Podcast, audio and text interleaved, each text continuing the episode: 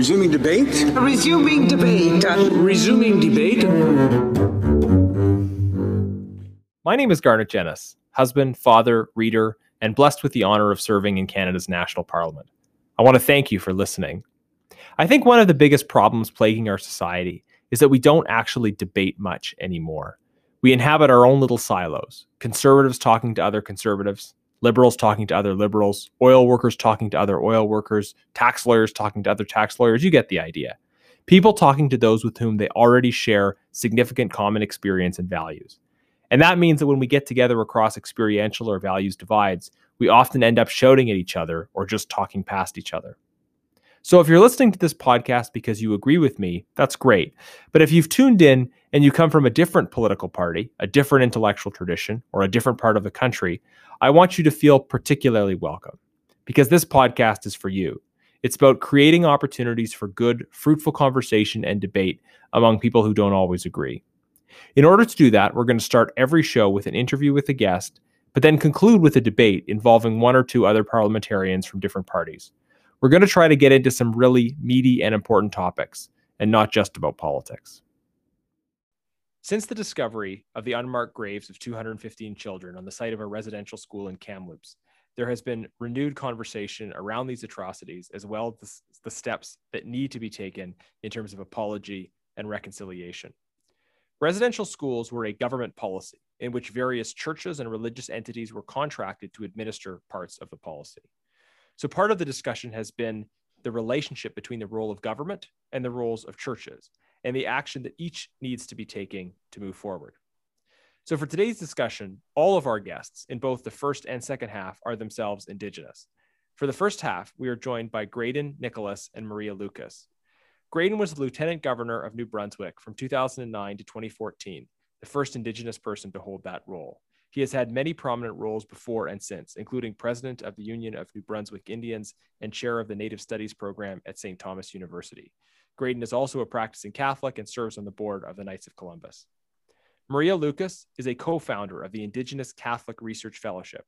She is Black and Metis and has completed her law degree with a specialization in Aboriginal law and Indigenous legal traditions in 2019. Uh, you two are the perfect guests to be talking about uh, these topics. Thank you so much for joining us.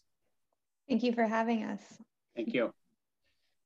So, the first place I wanted to start is is um, trying to kind of pull apart some of the the lines of responsibility here. There's there's been a lot of discussion about what the state needs to do, uh, and also about what churches and specifically the Catholic Church needs to do. Uh, so so what is your sort of initial reaction in terms of the required state response, and then uh, the required church response? Maria, do you want to kick us off? Uh, sure. Um, so I think that uh, this we we understand that residential schools, the whole system was a church state run endeavor. It was a partnership between the two. The the state more or less funded the the system, and in many cases underfunded the system, and the uh, church uh, was responsible for implementing it through being the teachers. Um, and at the time, we know that education was often run by uh, religious institutions um, and religious orders. So it wasn't uncommon for um, particularly Catholic religious orders uh, to be running educational institutions.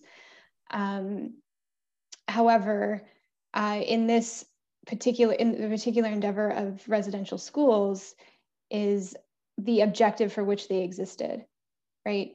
The government at the time was not secretive about the objective of these schools. It was very clear that the objective was the assimilation of Indigenous children. Duncan Campbell Scott was very um, infamously said, kill the Indian and the child, but save, save the child, right? Um, so this objective wasn't, uh, it wasn't hidden. It was very much out in the open and it was something that the church would have been aware of, but yet was still complicit in implementing, right? So because it was a partnership, there's responsibility on both the part of the government and on the part of the church for now having to deal with the, the fallout of this um, sorely misguided endeavor.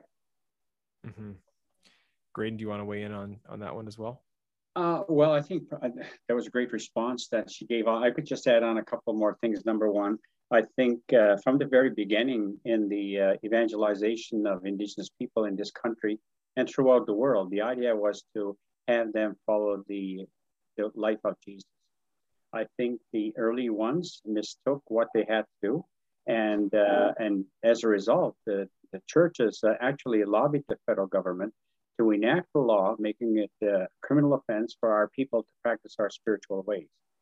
Secondly, once they convinced the government to do that, and then secondly, the government uh, uh, said, okay, we're going to start educating Indian children in the way that Maria has already said. So actually, uh, schools were compulsory and removal of the schools from the control of their parents was compulsory as well. It was against, again, it, again, it was against the law if you objected to this.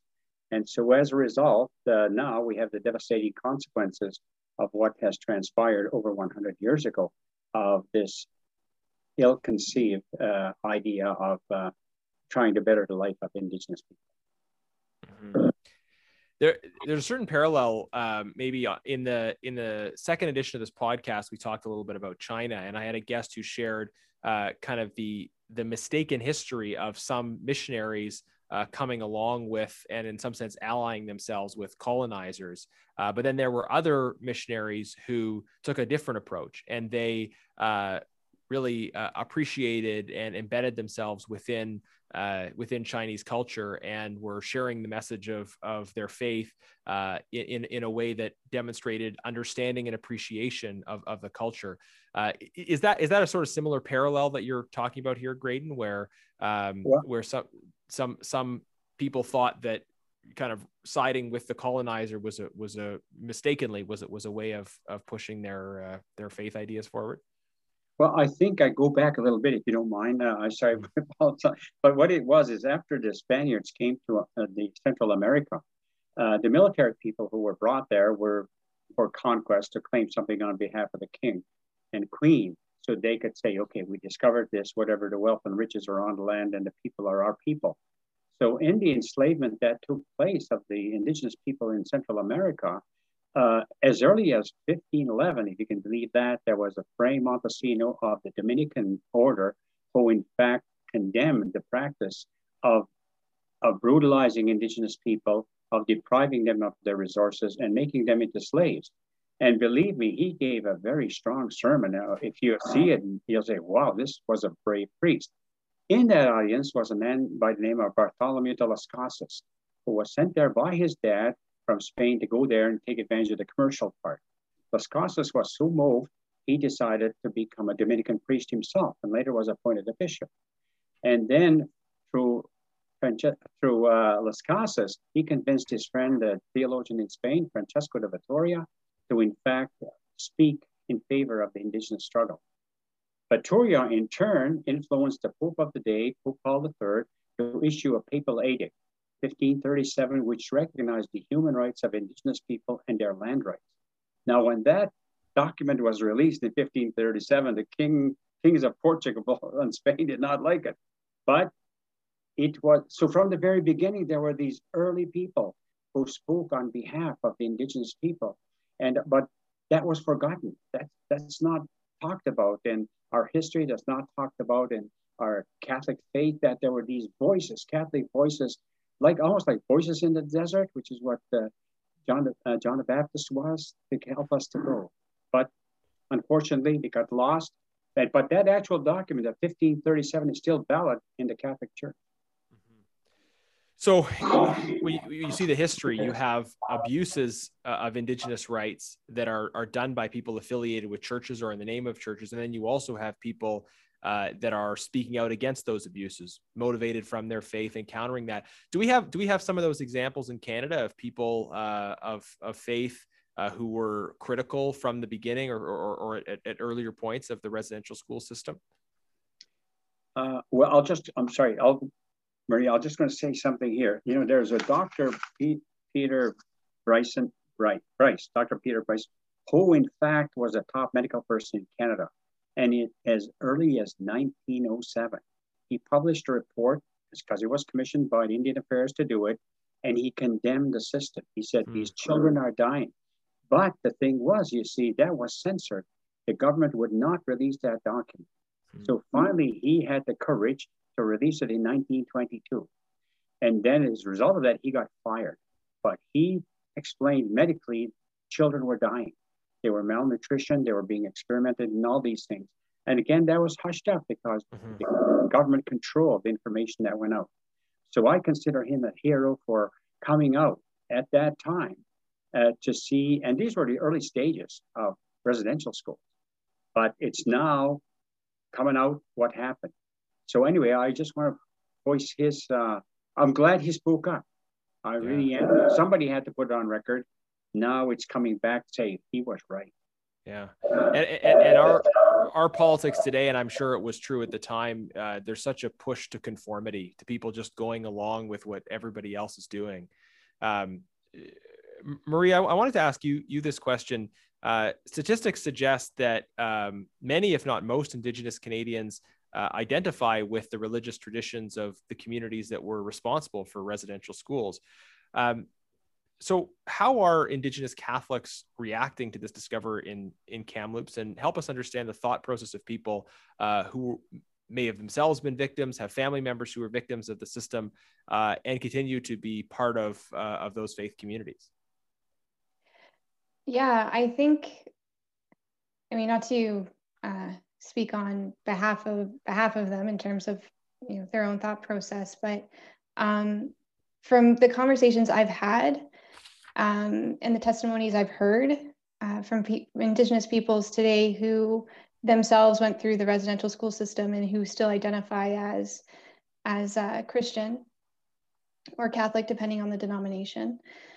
Um, they, I think, have found through Christianity a real encounter with with Christ, and they've been able to sort of do that really difficult work of separating sort of human institution and human action and human error from the gold, I guess you could say, or from the truths and the values that that the the church holds, its belief systems, its its its sort of view of the world, right? Like Catholicism means universal, right? So when you become Catholic, or it doesn't mean that you negate your indigeneity, right? The two converge into into one. like they're they're they're not they're not um, inconsistent, and I think those who went through the residential school system and are still practicing Christians to this day have been able to sort of walk that very difficult path of reconciling um, the pain and the hurt that they experienced with the with the with the truth right with the truth of what they have also encountered in christ Graydon, any reflections on that? Uh, well, oh yeah, but I, I, I'll just add a couple more things. Hmm. Remember when I referred to the Spanish conquest in Mexico? And that's around 1520. And there were terrible things that were happening. They couldn't get too many Catholics to convert to the Catholicism. One such family was uh, Juan Diego and his family. And Juan Diego, and then actually on December on, on December the 10 to the 12, the Blessed Mother appeared in front of Juan Diego. And she appeared as an indigenous woman. And she said, I have heard the cry of your people. I'm here to help you. And so from the very beginning, uh, Jesus sends his mother. And because of her appearance as an indigenous woman in that area of Mexico, of course, we recognize as Lady Guadalupe now. It, you know, this is unfathomable when you stop and think. In 10 years, from 1531 to 1541, there were 9 million conversions into the Catholic faith of the indigenous people. Hmm. Now that's, and she's been called the greatest evangelizer of our times, and that she's a woman, not a man. So our church does not know the history uh, of how Jesus sent his mother at that time. Had authorities paid attention to it, we probably would not be in the situation we're in now. Because I say, how come our Catholic hierarchy did not know this story when it started in 1866? How come they did not treat our children in that way? Because Our Lady dignified us. And so that is part of this process of reconciliation, Garnett, that has to take place. And I'm a firm believer I'm a Catholic, firm believer, but I'm a firm believer of Lady Guadalupe, who will lead us toward that reconciliation. But more of our people have to know this story of this beautiful intercession of Our Lady Guadalupe. So that's what I'm adding on. And that's what I believe in. Uh, I, I know mistakes were made in the church. I mean, Hitler himself was a Catholic, right? Look what he did to Jewish people. He, did you say I'm going to be less of a Catholic because of Hitler? It's not. Mussolini. Catholic. But some some people do, right? Uh, some people some people say those things. I mean, I've I've heard people talk online about uh, wanting to disassociate themselves from. So so so you know, help us just you know, how would you directly counter that argument? You've got you've got a, a young person, may, maybe an indigenous person, maybe someone who's not indigenous who simply heard these stories and, and been horrified by them. Um, what's what's your what's your direct response to that person? I tell them about the story of Our Lady Guadalupe and how she spoke our indigenous language. She came actually to serve to help our people, and our young people don't know that. They don't. I the average Catholic in Canada would not even know who Our Lady Guadalupe is. If you ask that question from the from the pulpit in the church this weekend, I'd say 85, if not 90% of the people would not know who she was and the significance of her appearance. So I explained to our young people then from the very beginning, we had the mother of Jesus appearing as one of us and telling us, I'm here to help you. That has not been spoken to them. Believe me, it hasn't. I do whenever I go see one of our churches. And I'll continue to do so because to me, she is the one who's going to lead us toward reconciliation. I'm a firm, firm believer. Mm-hmm. Maria, go ahead. You want to jump in on that? Yeah. And I think my response would be um, looking to examples of people who have done this work, right? I, I, I, talk about it as work, right? This work of reconciliation. It's not just reconciliation on a indigenous state level or an indigenous church level but it's also reconciliation within ourselves both for indigenous and non-indigenous peoples and um, i many years ago wrote a paper in in undergrad on um, Saint Kateri Tekakwitha. And I've always sort of looked to her as an example of somebody who has done that work. And she herself was young and died young, and she was only Catholic for four years um, of her life. But my my whole argument in that paper was this convergence of indigenous and christian identity and that her culture her mohawk context very much informed her conversion and facilitated it hmm. and contributed to her becoming holy right? Becoming a saint become and to become holy means to become more human right? It's not it doesn't um uh again it doesn't negate being indigenous. It just very much affirms your identity as a human being. Hmm. could i just uh, add one more thing yeah, please. okay. When pope john paul ii uh, canonized juan diego on july 31st 2002 one of his statements was juan diego did not have to surrender his indigenous identity in order to be a catholic and he called this the perfect form of enculturation into the catholic church and I think that is what we need to do in our Catholic Church is to bring in indigenous uh, spiritual values as part of our Catholic faith. Now, a lot of people tell me, why is that? Well, aren't we influenced by the Greeks? It was only through the conversion of the Greeks by Paul that we began to, I mean, what else do we say? Kyrie eleison in court. Mm-hmm. So if another culture can do that to help us, why can't indigenous uh, spiritual values also help our church.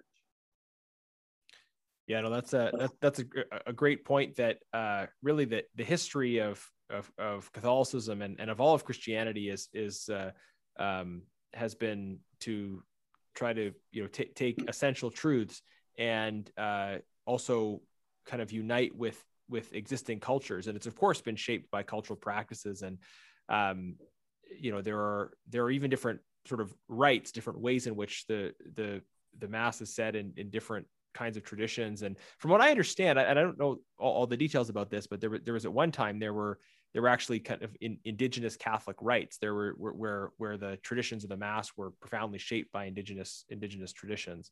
Um, so, yeah, it's it's a it's it's really interesting to sort of think about how some people really got it wrong in thinking that um, that it was sort of a choice between uh, indigenous culture or or Catholicism when there's this great tradition in all parts of the world of, of kind of giving people space to engage with both. Mhm.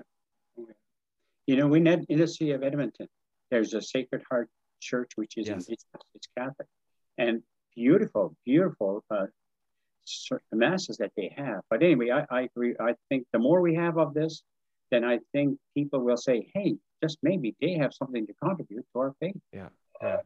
I think it's uh, Our, Our Lady of the First Peoples in uh, in downtown Edmonton. It's a it's a beautiful church, and I know I know both of you are from from out east, but uh, uh, it's a it's a great place to come, and I'm glad you're you're aware of it, Graydon.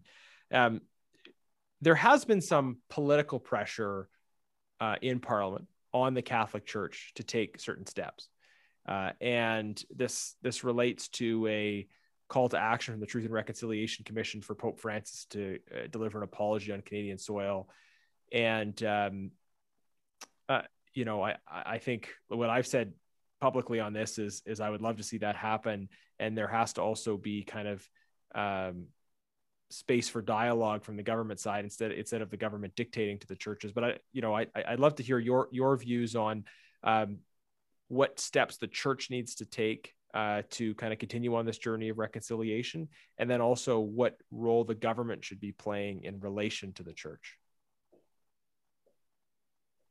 Go ahead, Uh, Maria. Go ahead. Yeah. Oh wow. Okay. So um yeah, well it's very much like the sort of like the big question of you know what is reconciliation? And it's sort of like this concept that continues to elude us. And and I think um almost any you know good act quote unquote that the government does they throw reconciliation at it. You know we're eliminating boiled water advisories in first nation communities. That's reconciliation. It's like no that's just making sure people have access to clean water. Like that's not you know i i think reconciliation is a more su- substantive concept than that if that makes sense. Um so in terms of uh, what the church can be doing in, in terms of taking concrete steps towards reconciliation there's i'm sure a whole host of responses and people would have different answers to this question but i know that for me being part of the icrf the indigenous catholic research fellowship that's a concrete step in which i as an individual uh, indigenous catholic um, want to manifest and make reconciliation real and concrete um, for both indigenous and non-indigenous peoples. And what the icrf is is basically um, uh, we're still very much in our infancy. We've only been in existence for about a year so far, but um, its purpose, and Graydon is the Canadian co-chair. We have an American co-chair as well, but its purpose is uh, to sort of bring together um, or create a space where Indigenous uh, concepts, philosophies, worldviews can come into dialogue with Christian philosophies and worldviews and really sort of foster a space of um, enculturation as we were talking about earlier right? So we you know take sort of the christian concept of, of evil and and talk about it in dialogue with the Cree concept of Wittico, right? Or or the christian concept of friendship and talking about it in, in relation to the cree um, legal concept of wahkohtowin which means like relationship or all of my relations right? So having um, these spaces to have these conversations is, I think is very important, uh, particularly when um, I've I have found, especially being a recent um, university graduate, these conversations get shut down pretty quickly. I think in in our university institutions today, um, there isn't much space for um, a Catholic voice, just because of you know the history that we're talking about today, right? Um, so those are my thoughts on that question. Yeah, that's that's a really interesting perspective, emphasizing the the grassroots kind of conversation understanding that has to happen. And it is an interesting irony that you're pointing to that on, on the one hand, there's a discussion of the need for reconciliation, but on the other hand, uh, there's the the pushing out of the Catholic perspective in some of the contexts where uh, where where you know, if you want reconciliation to happen, that has to be that has to be part of the conversation. Um, I'll, I'll, go to Graydon a second, but but Maria, I, I do want to kind of drill down on the um, kind of the what the Catholic Church as a whole should do. So you talked about the the responsibilities uh, we have at, at, a grassroots level of facilitating dialogue, but um, mm-hmm. but what's what's your take on kind of the the the way in which things can or should proceed at a at a national or global level in terms of advancing reconciliation? Um, well, the the hot topic in in the news lately has been you know the, this apology, right? A, the, a papal apology, and um, I think globally speaking, internationally speaking, that would be a very significant step um, in terms of moving us forward along the path of reconciliation because it is something that has come up over the years, even since Pope Benedict XVI expressed sorrow to uh, Phil Fontaine in 2009, right? That wasn't something that he, Phil Fontaine hoped that it would close the book. He, he, he had even said he'd hoped it would close the book on um, the need for a papal apology in the future. Um, but he also, at the same time and in the same breath, did recognize that the expression of sorrow wasn't a formal, you know, apology, and not all uh, Indigenous, not all representatives from all the different Indigenous communities uh, and nations within Canada were present uh, there to receive it either. So it's just, I think the fact that we're still talking about it probably is an indication that it's something that needs to happen, mm-hmm. you know, over 10 years later, um, in order for us to really be able to move forward. And I think, yeah, on an international level, a papal apology would would be significant. Yeah. So you're you're saying that that that action is significant, uh, and and that really in tandem with the grassroots conversations. Um, mm-hmm. And uh, okay, yeah, Graydon, go ahead. Uh, what's what's your take on what steps the church uh, should take at, at a at a local, national, and international level?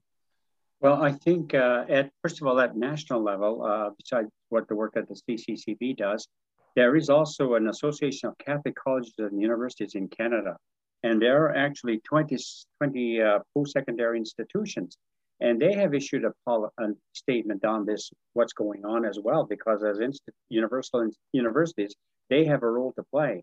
And I'm glad they published a statement. Like where I work at St. Thomas University, they're one of the ones that are part of that. Secondly, I think the federal government is trying to be a good guy in this, if I can say good person, maybe I say good person in this dialogue, but the Pope cannot come to Canada unless, as a head of state, he is invited by the head of state of Canada, who is the Governor General. And the Governor General can issue an invitation only if the Prime Minister and his government agrees and the CCCB. That's the process. The general public in Canada, Catholic and non-Catholic, do not understand that process. But that's the protocols in place. And I, I hope Pope John, I hope, I, I'd love to see Pope Francis come to Canada uh, because Pope John Paul II came here in 1984. And you know, one of the things he said, he said, Christ in himself is, is Indian. Can you imagine the Pope saying that we are part of Jesus as Indigenous people? That has lost the uh, importance of that statement. So I, uh, but dialogue has to play, takes place. What what Maria has said, we have to have dialogue at the parish level, diocesan level, and a national level as well. And it has to include not only Catholics, but the other the other uh, religious organizations that were involved, the Anglicans United and the Presbyterian. This can only be done together. Mm-hmm. So if, if you're talking to kind of a, an everyday person who's non-indigenous and they're active in a church and you know doesn't have to be the catholic church could, could be could be any church community um, you know I, I'm, I'm gathering that you would really encourage them to be looking for local opportunities to facilitate conversations uh, greater awareness of, of some of this this additional kind of positive history uh, as well as the negative history.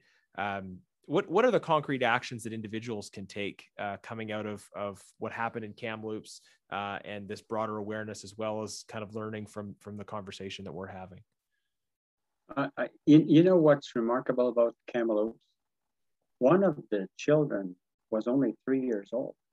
Now that child had to be born in that setting. Somebody had to father that child. Now who is it? How come when the official uh, study was being done, they only reported 51 deaths, and all of a sudden 215 children are found on those grounds. And in Brandon, Manitoba, they just found they found 104. So the numbers are going to go up. So people are shocked and say, how could a three-year-old child die in a residential school setting? That, and that's what all of us agree. How can you stay a Catholic? I say, I'm staying Catholic because I have firm beliefs as an Indigenous person, as also as a Catholic. I'm not going to give up. I believe in reconciliation. Tough struggle, but you have to know the facts. And I think, uh, Garnett, that was that's we have to face those hard, hard facts, and and then we build from that, from that pain, and from that uh, knowledge together. Believe me, uh, there will be a resurrection experience after that. Hmm. Maria, did you want to respond to that? Yeah, I would just add um, that on an individual level, I guess an individual call to action um, would be really just taking the time to inform yourself, right? And I know that that's easier said than done, um, but there are so many resources out there um, that you can start you know reading through the trc being one of them the royal commission on aboriginal peoples done in the early 90s is another um, just really begin to start informing yourself on the history of indigenous state relations indigenous church relations you know orienting yourself to the context of how we got here. Um, and then i think that will help to foster better dialogue because I, I find that i've I myself have often been in the position where people come into conversation with me on these issues and without really any substantive understanding of what these issues are really are about. And they sort of expect me to be like this indigenous ambassador and inform them. And that's that's not that's not the labor that i need to be doing as an indigenous person that's a labor that you need to be doing as an individual um, so that yeah that would be my my response yeah.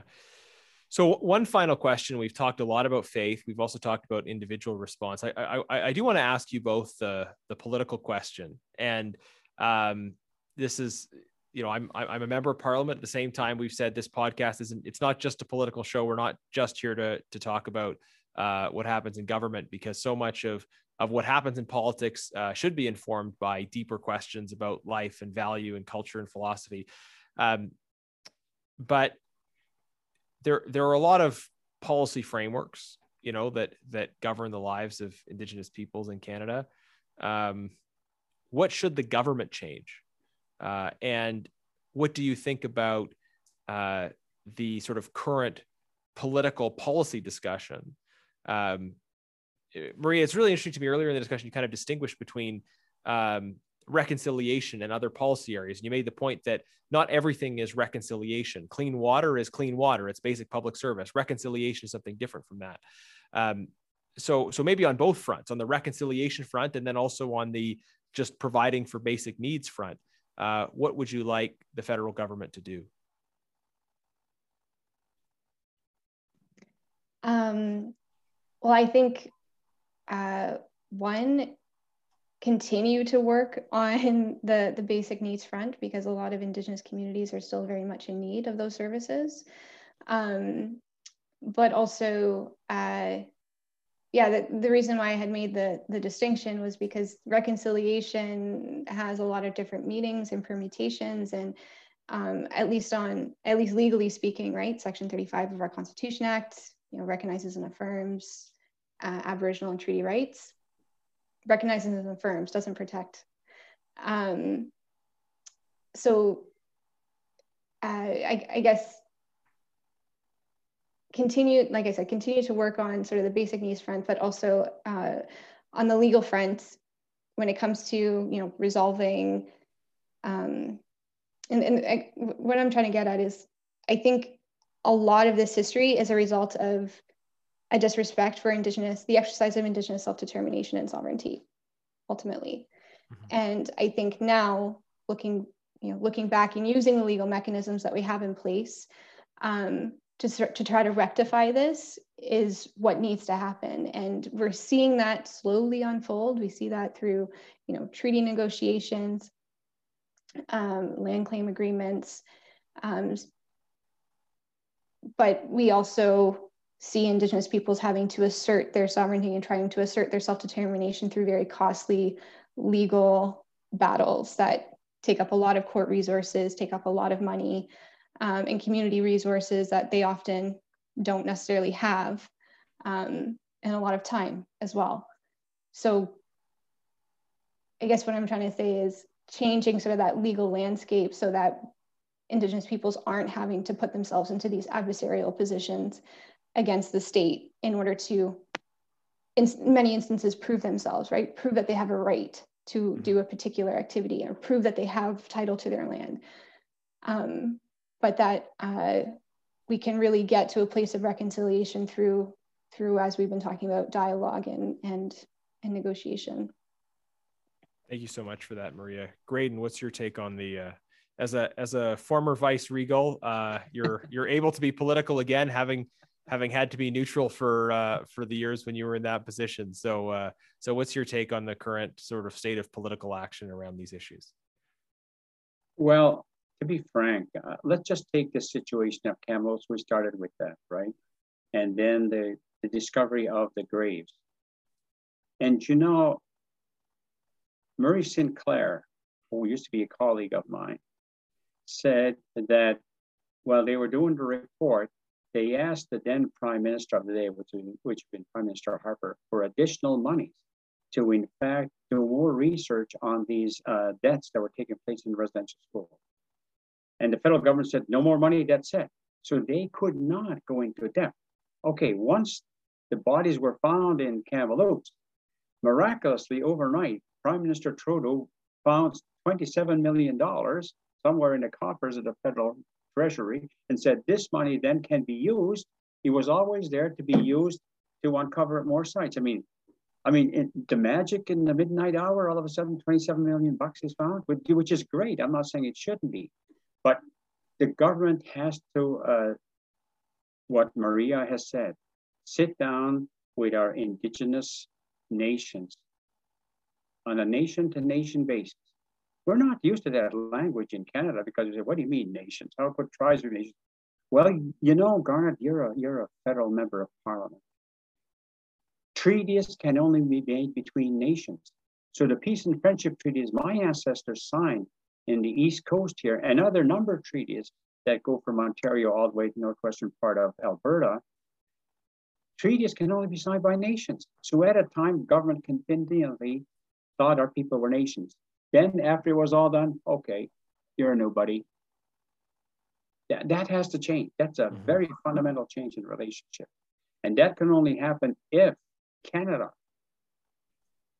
agrees with that premise. Otherwise, we'll still be 25 years from now debating this concept. Yeah.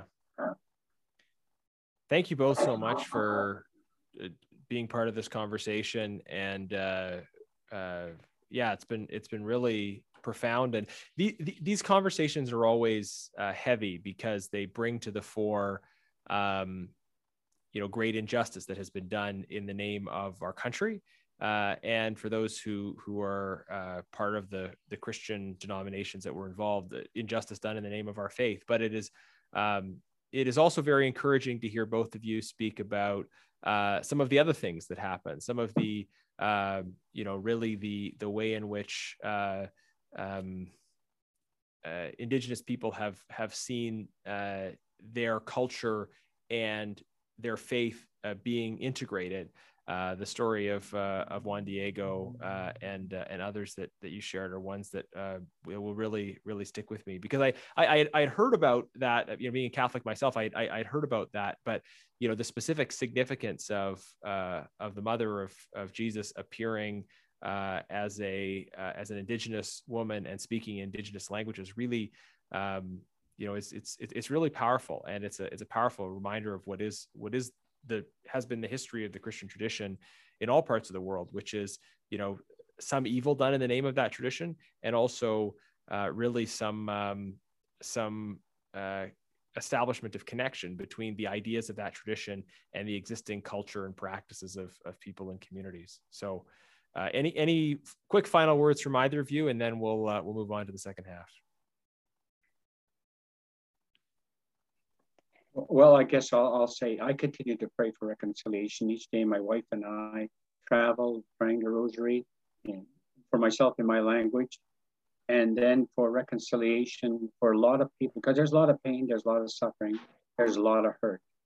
But it's only through prayer that we, in fact, will reach reconciliation. Yes, and I definitely second that. Um, I myself, you know, I my background is what informed my decision to put myself through law school and become a lawyer because I really do believe um, that reconciliation is possible. Um, and it's something that I've decided to pursue professionally speaking. Um, but also, it's not just something that needs to be done legally, as I as I mentioned before. I think reconciliation is also something that needs to happen on on an individual individual grassroots level as well. Um, so really putting my efforts into uh, into those initiatives are is also important, um, and doing it all through prayer and in prayer because that is what charges the batteries and helps to keep me going. Okay, well, thank you so much, uh, Graydon Nicholas and, and Maria Lucas. Uh, powerful testimonies of uh, of being indigenous and being catholic and of struggling through this this journey of reconciliation reconciling those those parts of your identity uh, and and helping point the way for us in terms of reconciliation as a nation. Uh, for those who are listening uh, stick around. Uh, we uh, we're moving on to the second part now where you'll get to hear from my friend robert falcon ouellette former liberal mp uh, and look forward to that right away here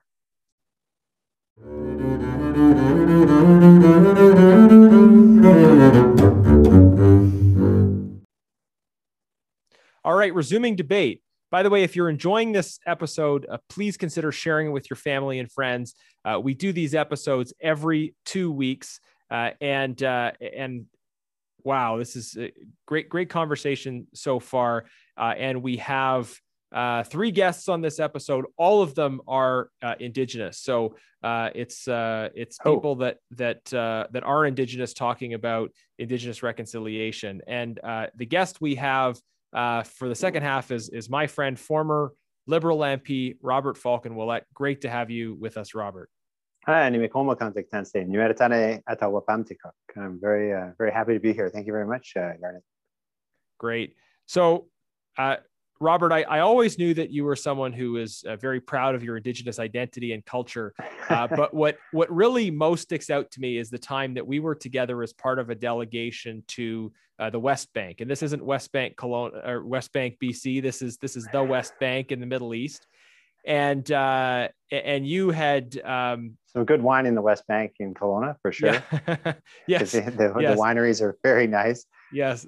Um, great great great place but that's not where we were. We uh, we were uh, we were in in the you know the the west bank in the middle east uh, in in ramallah and elsewhere. And uh, you made a point of uh, sharing your indigenous culture with uh, with the palestinian leaders and peoples that we were interacting with. And i think that was it was it was probably a, a, a pretty rare opportunity for people on the other side of the world to be exposed to indigenous cultures from Canada. Uh, and I just I just remember uh, there was when we had a, there was a, a, cultural display night where we were getting to see some of the displays yes. of. Uh, you remember this? Yeah, oh, of course, of, I remember this. Yeah, okay. I, got, I you, got you, up on stage you, and I ended up singing. Yes, uh, and I brought my drum along. Yeah, I, I, do, I don't know if you actually. So for people who don't know, what I actually usually do is I usually I sing and I have a my drum and I sing some traditional Cree songs, and uh, you know I do that at citizenship ceremonies because I think it's actually very important to remind people um, you know, that, you know, indigenous peoples actually do exist. And I give a little bit of, uh, usually I give a little speech, uh, you know, keep it not too long, obviously, um, because people are, you know, very busy and I'm not there to take over an event or anything like that, but just give them a bit of a philosophy around, you know, who indigenous peoples are and that, you know, we still are on the land here in Canada. We still exist. Uh, we have importance. Um, and that we have to live together. And so uh, that's kind of what I do. And the reason I actually I do that, uh, when I was first elected, I actually I had uh, the Grand Chief from Ontario, Isadore Day. He came up in in the in the rotunda and near the in the House of Commons just after I'd been elected with an elder, and you know he kind of poked me in the chest and said, "Oh, you know, like good to meet you," and you know we shook hands and. And he's like, you know, you need to uh, remember to make sure our drum and our voices are heard in the House of Commons in a good way. And I took that uh, to heart, saying, well, you know, like, what does it mean to be a good way? Um, uh, how can I build on the ideas of reconciliation? How can I build on uh, what the work that was being done at the TRC? And so, uh, you know, when I have an opportunity, I like to to share that culture as much as possible. And that in that case, we were in Palestine, and um, and it was uh, it was actually quite interesting. Afterwards, a lot of the families came up to have a conversation with me uh, about their feelings. Uh, I think they feel a profound sense of connection uh, to that, you know, in that moment, because uh, you know perhaps the, you know the same things that are happening to the Palestinians happen to Indigenous peoples. There is colonization. There are colonies. Um, you know, we love peace as well. Everyone would like peace, but there are huge uh, differences between you know the groups in in the West Bank and in Gaza um, in this case, uh, you know, you know, over millennia, uh, you know, a fighting that has gone into building up a certain amount of hatred. And uh, it was interesting speaking with them and then comparing to the Canadian experience. Uh, I think we're actually quite lucky in Canada. Uh, we're also very, you know, quite unlucky um, in many ways as well. Um, uh, and depends on which side you're looking at it from. But if you know if you know once you start thinking about like what we could do better in canada there are so many different things that we could try uh, but i think you know like we were talking a bit about i think you were talking a bit about reconciliation and we just had a recent uh, the inuit mp uh, with the ndp mm-hmm. was talking about um, you know the racism that she found in the house of commons yeah I, I, there's always racism and the institutions are set up in a certain way but i remember indigenous languages in the House of Commons was a, a major act of reconciliation. Um, you know, when I first arrived, we weren't allowed to speak Indigenous language in the House or have any translation or interpretation of those languages.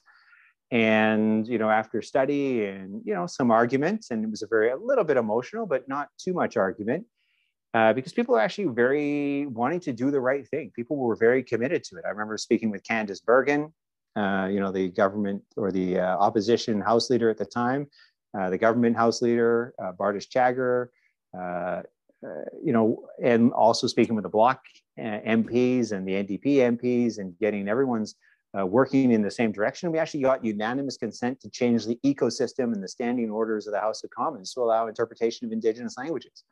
Um, you know, that's a pretty major accomplishment if you think about uh, you know, the parliamentary procedure and its adversarial nature uh, to get, you know, 338 MPs all moving in the same direction with the, you know, the political parties behind them moving in the same direction, you know, saying this is important to us. You know, talking about, you know, being able to translate indigenous languages in the House of Commons. And we have that privilege and that right to do that today. Um, you know, it's a, you know a privilege for the MPs to speak in the sense that you know that's a right that they can exercise at any time that they wish. And there are MPs like uh, Jaime Battiste that uh, uh, who continue to exercise that right as uh, as much as possible. He you know continues to use his right to speak uh, you know his his people's language. Um, and I think that's a that's a great thing. Uh, you know, you know the type of country we're trying to to build and it's a great example of you know the work that we can do when we work together mm-hmm. so let me let me uh, drill drill further on that because I, I i agree with you i mean in terms of of uh, that being a step forward and um, I, I, think you're you know you're, you're talking about maybe trying to have a um, I don't mean to, to minimize it, but sort of a, gla- a glass half full approach to the, the progress we could make. There's more work to do, but you know, recognizing some of these steps that have been taken. I guess one of the criticisms people would make. Well, of, like if like yeah. I'm always I'm always going to say like if you know if we could snap fingers, you know, everything would be done. But you know, human beings being human being, institutions are large institutions. The federal government is 215,000, 240,000 employees.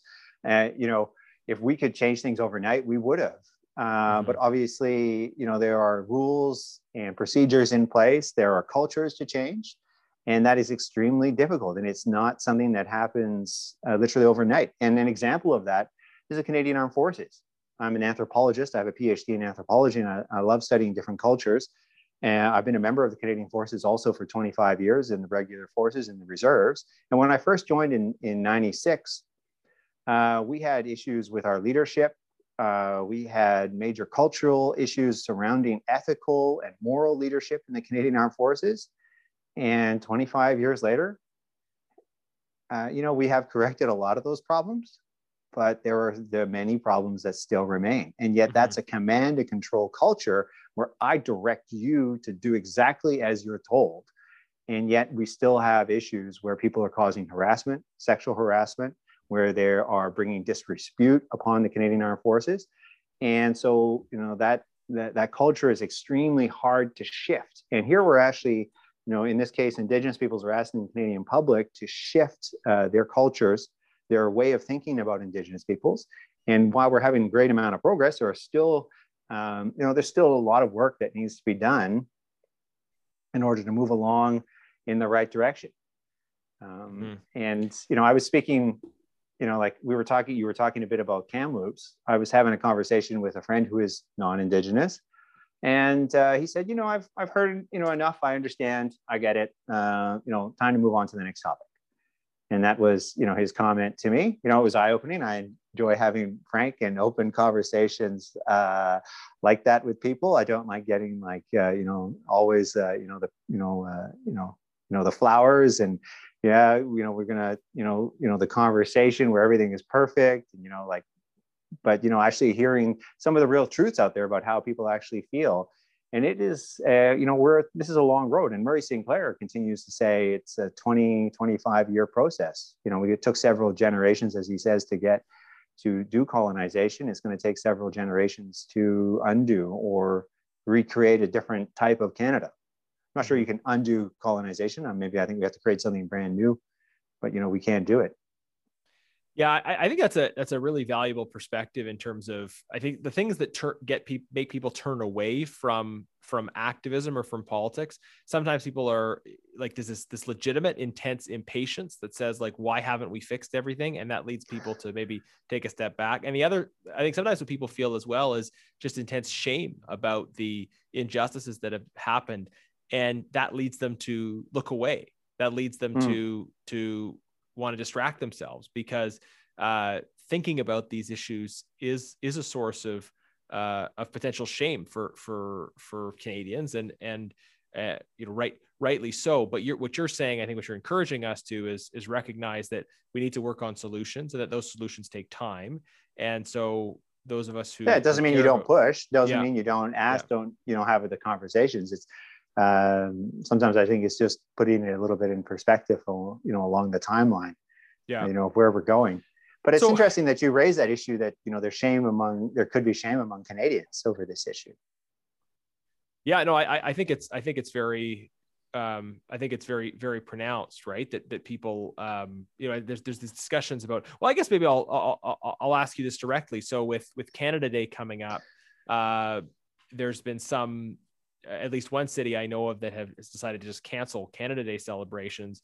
Um, there's also a movement to take down statues of uh, various historical figures.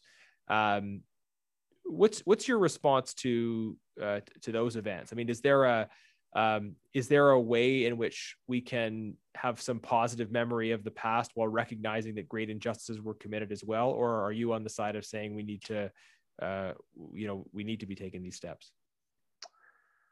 Um, I think you need people of all different types uh, pushing the issues. I don't think uh, everyone can be the same, obviously. Um, but you know, when I think about Canada, you know, I lived in Quebec for a long time, 16 years um, in uh, Quebec City, actually, when I was in the armed forces.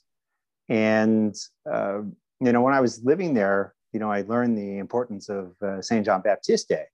Uh, you know, the 24th of June. I'd already known the importance of June 21st uh, especially related to you know some you know ceremonies and indigenous peoples and the solstice and you know canada did and i think it's actually it's you know you don't build a nation by tearing down others is a comment that I would make. But you know, if you look at you know that moment, it's kind of this. You know, it could be a week from between, or at least about ten days, uh, almost, or over ten, almost ten days, where you could celebrate. You know, from coast to coast to coast. Um, uh, you know, indigenous peoples. You know, frank francophones and uh, you know people of English origin, and then also the newcomers that make up this our country. You know, I I know we kind of indigenous people sometimes we get very angry, um, and you know rightly so. Like you know, my father you know had a lot of problems in his life due to you know some of the impacts of residential school. Uh, you know, my grandmother as well. Um, but at the same time, I, I, I think we have to look for ways of like how do we actually build the country that we want not for ourselves so much but for our children and our children's children and, and those generations to come. Um, when we start our prayers um, in with the pipe or you know in, in, churches you know when we have a, a church cata saint kateri uh, uh, just here in winnipeg just off ellice in, in winnipeg center my old riding um, we we have a prayer where we pray to the you know the children who are you know are yet unborn. And you know it's a reason for that. It makes us think you know long term like what is it that we're doing today to make the world a better place uh, so that when they come uh, when they are uh, here that you know they won't have to deal with the same issues. Uh, you know that's you know that's kind of i think it's important. And i think when you relate it to canada i think you know you should be celebrating uh, canada. It really is actually a you know relative to other countries it is actually a great nation. You know we do have much more respect for human rights than many other places in the world. Um, you know we can improve obviously uh, you know and if we keep pushing and asking for change and and getting people on side for that type of change we can build a country for everyone. Mm-hmm.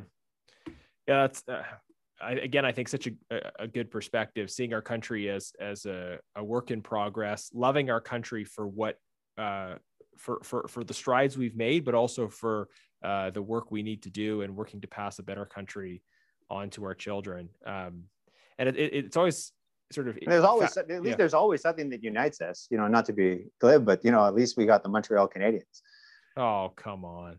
Oh right you know, cons- conservative conservative liberal bridge is is one thing, but when you start talking about the Montreal Canadiens, I you know, uh, so I hope I haven't jinxed them. I hope I haven't yeah. jinxed them at all. uh, yeah. Well, I, I thought you were going to rub it in over the over the Jets uh, trouncing the Oilers uh, in in four, but uh, anyways, I shouldn't. have. we got trounced ourselves, so yeah. Uh... yeah, you had it coming.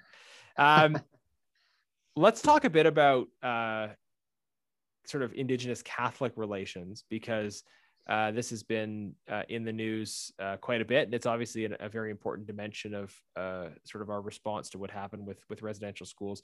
Um, you were in Parliament in the in the last Parliament when Charlie Angus had put forward his his motion, uh, kind of semi calling out the Catholic Church specifically. Um, and I, I, had some concerns about the way the motion was worded, and and wanted to see these things kind of advance through through direct dialogue. Um, as a as a former parliamentarian, what's what, what was your take on that motion? But you know, more broadly, what's your take on the state of uh, kind of Indigenous Catholic uh, dialogue? You mentioned a church in your riding, you know, so it seems like it's something that's that's quite imminent in, in your own community. Well, I don't think we should assume that all Indigenous peoples uh, are the same. I don't think. Um, I think there's a great diversity among the Indigenous population. Mm-hmm. And, uh, you know, I think sometimes, you know, the words we use in parliament actually can be quite hurtful and we have to be very careful in leadership roles. Mm-hmm. And sometimes I think people, it's easy to go try and score a, a quick political point rather than actually building those bridges between uh, different groups and trying to advance an idea. Um, you know, I, you know, there's a lot of uh, indigenous Catholics you know, my father was was Catholic. Um, my mother was Anglican, so I became an Anglican because that's where she took me to to go to church. Uh, which you know we're kind of like I guess Catholic. You know, I, I won't. Anyways, we're almost Catholic, almost. I, I, I maybe we'll be back together anyone. again soon. maybe one day, maybe. Yeah. Um, a few issues, uh, you know, the, you know, a few issues Yeah. we need to work out. Yeah. a few centuries old, but uh, you know, like you know, I remember being in Quebec and they have uh, St. Anne's Cathedral, and this is a very important saint among Indigenous peoples. They have St. Anne's, uh, you know, pilgrimages that go across in Alberta and, uh, and other parts of the country where people, uh, you know, you know, just renew their faith and their connection to, you know, spirituality, which I think is actually a very indigenous and a natural human thing to be connected to the world around us. Um, you know, and the question of this is, do we want to make religion uh, a divisive issue? Is this a battle uh, over, uh, you know, some institutional rules and regulations, or should, you know, or are we really wanting to have a war about religion? And I think we have to be kind of careful, uh, especially MPs who are in leadership roles. We don't know the influence that we have and how we can, instead of calming uh, or helping with tensions, we're inflaming them and, and causing more hurt and more pain and making it even harder in some cases to, for people to come together.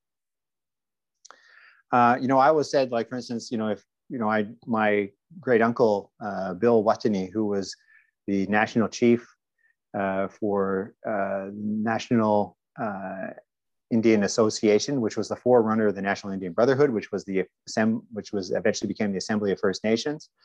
Uh, you know, he went to uh, with uh, Phil Fontaine to Rome. Uh, I think it was almost a almost a decade ago, mm-hmm. um, and uh, you know heard you know the remorse. You know, he was very uh, happy and, and satisfied with that moment. He was proud that you know it had taken so long to get there. You know, he had fought long and hard for the Indian residential school court cases to move through the court system. You, working with Tony Merchant, who's a lawyer from Saskatchewan, uh, you know, it might not have always uh, been easy, uh, but it was a battle that he was, uh, you know, willing to undertake. And you know, it, it, led to the eventual Truth and Reconciliation Commission. It led to a number of other uh, things which were extremely, you know, where we are today. And I think, you know, you know, this is good.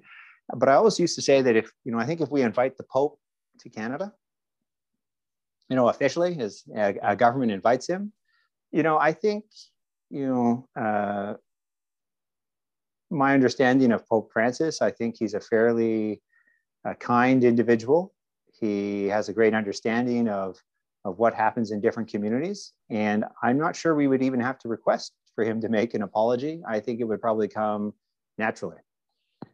Um, you know, because people, I think it would just be the right moment and the right time and I think it probably should happen in Canada. It shouldn't happen, you know, in a speech in, you know, it's in, in, you know, at the Vatican. It should happen, you know, on Canadian soil, you know, and you know during a you know a mass um, with the Pope there, and you know, I think you just have to invite him to come.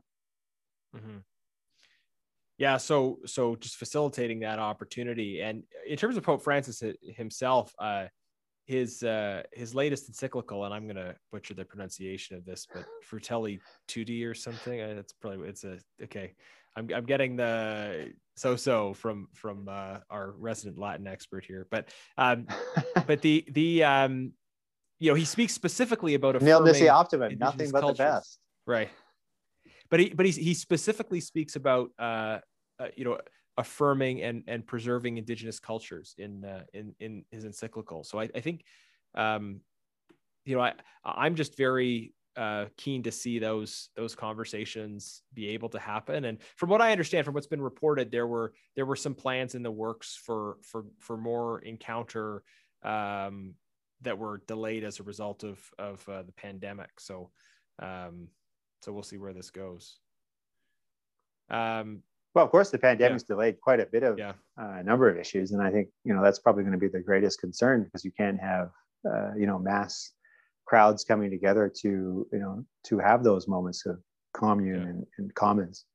Yeah, um, Robert. Another another uh, question I wanted to ask you on the on the Catholic kind of Indigenous relations front. In the last election, uh, you're uh, you you you lost to Leah Gazan, who's from the NDP uh, and she's also indigenous.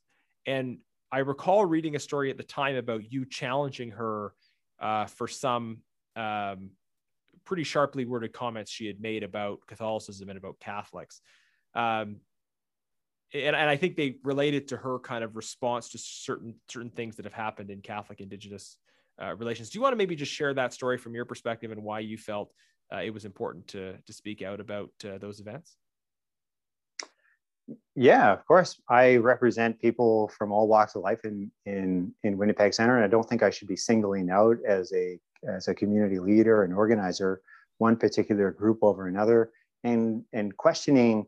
Um, in this in, in this case, it was related to uh, you know cases of Catholic priests who are who are abusing and sexually abusing children, pedophiles, and uh, you know in her post, I believe she likened that you know if you don't say anything as a catholic about this or that you're in agreement with it essentially. And i took great umbrage to this uh, because i think it paints everyone with the same brush. And i don't think you know when you you consider the implications it's you know it's saying you know it doesn't matter what you do in your life that uh, you know you know you might have you know a criminal element in an organization that you're all the exact same. And we know that's you know obviously not true. Um, have you know teachers that you know the vast 99.99% of teachers are great teachers. You might have one or two uh, every so often that does some something terrible but do we say all teachers are terrible? Uh, it's like what's going on with the canadian forces right now. Um, are all canadian forces members uh, you know sex addicts uh, with you know harassment issues that hide truth? You know obviously not. Um, are there are there issues with some of the leadership? Of course there are. Um, but do we paint all the Canadian Forces members with the same brush? And I think it goes for any community. And I think if you're a community leader, you need to represent everyone. Um, you know, in my riding, you know, it's 20% uh, Filipino. And while many of them, you know, might not be Catholic, there are a significant portion which are Catholic, and they do great things in the community. They're volunteering, they're feeding the homeless, they're uh, donating money, they're donating their time, they're uh, cleaning up the community. Uh, they're doing, you know, good public works, and to, you know, point out that, you know, that, you know, uh, you know, to say that, you know, they're all essentially, you know, in agreement with pedophilia, I think is completely wrong. And I think it's, you know, it's actually quite harmful uh, to many of them because, you know, they come to this country you know trying to build a better life and, and to contribute. And to have that questioned i think in such a uh, you know you know kind of a, such a dishonest way is not not the type of leadership we need. Yeah. So you, you, you talk about the filipino community um, you just sort of triggered another thought uh, for for me. Um, one of the interesting dynamics in the catholic church is that you have this history in terms of uh, catholic indigenous relations but a, a lot of today's Canadian Catholics come from new Canadian communities for whom yeah. uh, this history is, you know, it's not part of their own personal history, right? Uh, so, you know, you've got a riding, it sounds like, where you have, you've got a substantial Catholic community. Uh, you've got uh, indigenous communities, people who have been here for the longest, and uh, and you've got very new Canadian communities. So, must be interesting to kind of see that that dialogue, that bridging that takes place between, uh, uh, you know, the the the people who've been here for the longest and the people who are are just arriving. Of course uh, you know when i go to those uh, citizenship ceremonies I've, i think i've done over 80 of them uh, when i was the mp for in four years. So i've met thousands of newcomers. Um, you know and when i sing indigenous traditional songs and i say a prayer and a, a you know words of welcome you know they're actually quite uh, you know, for many of them it might be their first contact with indigenous peoples. Mm-hmm and you know i want it to be a positive one. Um, yeah. you know they don't very you know i don't want them having the imprint you know like where we kind of go have the negative stereotypes about who indigenous peoples are. So i think we can we can build on you know building something much more positive and and working from there. And that's part of you know why i do that as well is because you know we do need to have like you know positive leadership. It's easy in politics to get very negative. I don't know if mm-hmm. you've noticed that. like no, you know, we do no. that. We love the theater and the House of Commons, yeah. but you know, sometimes you know we get you know people do get very impassioned about a subject and and they take it down a road sometimes which is so um, so destructive uh, you know, and there was uh, an issue uh, between two Inuk MPs at, at one point you might have heard about, you know, one questioning the identity of the other, if it was indigenous enough. and I think that opens all, opens up a whole can of of worms, um, and it's actually not very helpful because it actually, you know, people who are trying to reclaim or decolonize or trying to rebuild their their societies and their nations within Canada, trying to create something new. If all of a sudden you say, well, you know, you're not enough. Well, what's enough? and what is indigenous and what's not indigenous and who's going to decide those types of questions you know those are good you know those are good conversations but you know maybe it's not the place to be having them on the floor of the house of commons or on twitter where you can only explain yourself in 160 characters um, you know trying to tear someone down in order to score a few political points in order to advance you know your political party is uh, you know some of these questions aren't meant to be you know played like hockey uh, you know, with a winner takes all attitude in, in the game seven, you know, we're supposed to be, you know, you know, this is like, you know, the friendly match where we're actually all working together and we're raising money for, you know, uh, some good cause, which is what it should be. Uh, you know, trying to, you know, have a conversation about, you know, something which is important to the community and trying to, you know, move in the same direction. Yeah. Okay, so so this will be my last question for you, and, and maybe to push back a little bit on the uh, on the uh, emphasis on nonpartisanship. It just just a little bit because I I mean I, I think Oh, I think it's important. I think we're partisan yeah. somewhat. Yeah, yeah. I, I enjoy the give and take a little bit. You need some, you know, it's good to have a debate between two clear lines a little bit. Yeah, and, and, and, and it helps inform the. Yeah, it, there's there's a way of doing it, but it also helps kind of um, you know, when you have accountability and challenging people to follow through, it's it, it can it can really drive drive progress. But I I have always appreciated, uh, you know, Robert, your willingness to be um, to be tr- trying to seek that unity and also to be challenging even your own your own party. And I know you've taken stands on issues stemming from your values that are different from your party. Um, and I think more people more people need to do that. So I, so I want to ask you just as a final note on on the politics of it. You know, evaluate six years into uh, the the Trudeau government, uh, the the the kind of the record on uh, uh, Indigenous relations, Indigenous reconciliation. Um, I think you're familiar with the criticisms, which are that um, there have been various goals that have been set, including around things like clean water that haven't been met, and also you know the criticism from from your former caucus colleague Jody Wilson Raybould that said you know basically the government uh, did not opt for broader, deeper, more fundamental rights recognition, and instead um, took on these uh, important issues like like indigenous languages, but issues that are um, you know that, that don't have maybe the same impact on the the daily mm. life. I mean your your ability to speak in an indigenous language in the house of commons and my ability to have that translated is very valuable. It's meaningful right? I, I don't mean to suggest it isn't but um but the the impact on um but but i guess the criticism is that we're not seeing enough policy change that really brings about that impact for the the everyday indigenous person who is not in the house of commons uh, and who's who's uh, you know not who, who's who's not benefiting from these kinds of, of, of action. So what's what's your response and evaluation on that? Uh, and and we'll leave you the last word here. Well, I think there's so many different fronts going on at the same time, so many different uh, ideas, so many different needs. Uh, one, we're talking to, in, in this case, we're talking about indigenous government, which I think what's what Jody was talking about, but there's also languages, there's also children, there's also education issues. I think the government's made some pretty good strides. Uh, the water issue, I think it's quite difficult uh, one to begin with, uh, because if you if you look at actual government policy, you know, I could fly in, build a water treatment plant, drop off the keys, and say, "Good luck." Uh, you know, we built you your water treatment plant, but we know that's not going to work. So, like, we have to set up training programs. We have to have, you know, funding that goes on into the future and I think that's a it's a little bit more difficult, as I was saying, than just snapping our fingers and, and getting stuff done. Like some of these communities are extremely remote, and to get stuff in, there's only in the winter. Um, doesn't mean it shouldn't be done, but it's just sometimes I think a, a little bit of a logistical nightmare in order to get the things done.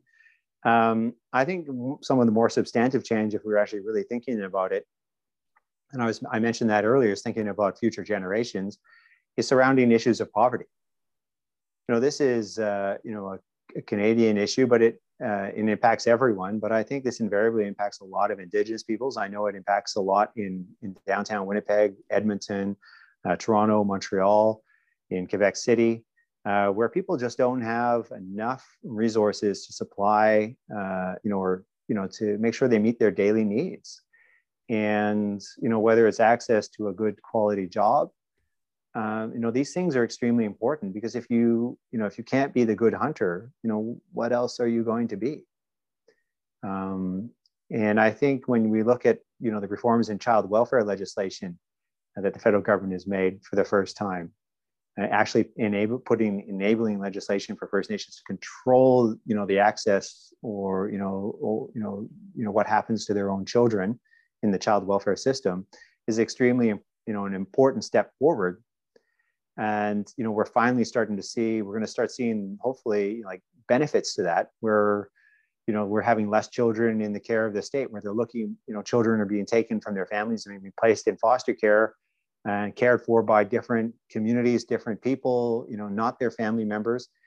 And you know if we can kind of change that system maybe we can educate our children properly and maybe we can reduce the problems in the long term. But as murray sinclair said this might take several generations to do education is not something you can do overnight. It's not something that, you know, uh, that you can, uh, you know, give someone all the knowledge they need in, you know, in a, you know, in a quick year. Uh, this is something that is built up over, you know, several generations. Uh, you know, it's a kind of like a social, you know, capital that we build up among people, and there are people, even among the indigenous people, who are very successful.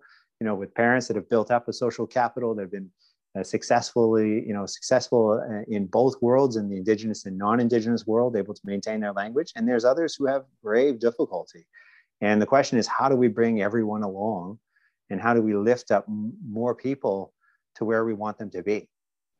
Uh, you know, it, sometimes those questions, you know, they're not as interesting uh, to debate uh, on the floor of the House of Commons, but they're actually far more important than you know sometimes debating you know you know what type of government we have or what type of interaction we have or electoral laws or things which i think you know governments and politicians love to debate. But you know like you know the simple question of how people live on an individual basis and what tools do they need to be successful in life uh, is a much more fundamental question that we haven't really been able to grapple with and i think that would benefit not only indigenous peoples but non-indigenous peoples as well in this in our country mm-hmm. great great points robert thank you for being here for this conversation um, uh, you've been generous with your time and uh, uh, maybe we'll see each other again in the next parliament. Uh, maybe we won't. Maybe you'll win and I'll lose. So, oh uh, wow, that would be a huge change. That's, be, a, that's, uh, a, that's a wave it would be uh yeah it would be it would be great to to spend some time together again if uh if the uh, all wise voters uh, decide to allow that to happen. So thank you for for joining us in the meantime uh, on, on, on the podcast. This has been a great conversation, and I'll say as well, I I uh, I briefly thought it would be great to have you uh, share uh, a song on on this, but I, I, I decided that the the audio system wouldn't work. No, so well usually it, it's not very good. Actually, usually usually but, cuts uh, out and gets too loud but people can uh, people can probably find these things online somewhere, right? Uh, yes, yeah. They can. Uh, Robert yeah, Falcon singing. Yeah, um, and the the the traditional indigenous singing it's it's a very different kind of sound, right? Um, but it's it's it's awesome. Like I I I actually genuinely love love listening to it. Um, and uh, I've I've loved hearing you do it. Uh, you you came and did an event in my riding as well. Uh, uh at, at, one point, you're the only Liberal MP I've invited to come and speak to my constituents in my office. It's always always a dangerous thing to do because you know you never know if what's what's going to happen. Would cost you the election by one vote or something. Yeah, you know? ex- exactly. You're going to start making a, a, bold pitch, but no, it's it's uh, it's great to see you again. This has been a, a great conversation. Thank you, and I think you know some big takeaways for me are um, the on the one hand the impatience we need to have to try to move move forward the, the cause of justice and reconciliation yeah, of course. but on, but on the other hand the patience we need to have which is uh, which is recognizing the time that's going to be involved and committing to working uh, and, and, not just thinking it's it's going to be all out there, the government is going to do something, but that that you know, working at the local level, taking steps that we can in our own in our own spheres to move this forward. I think that's Maria said that. Yes, yes, I just. Uh, I just said it too. There you go.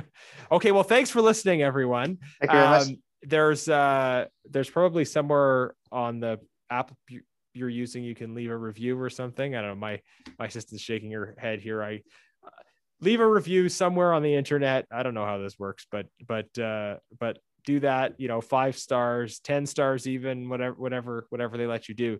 Um, if you've enjoyed this episode, please consider sharing it with your family and friends. We'll see you in two weeks with another episode on resuming debate.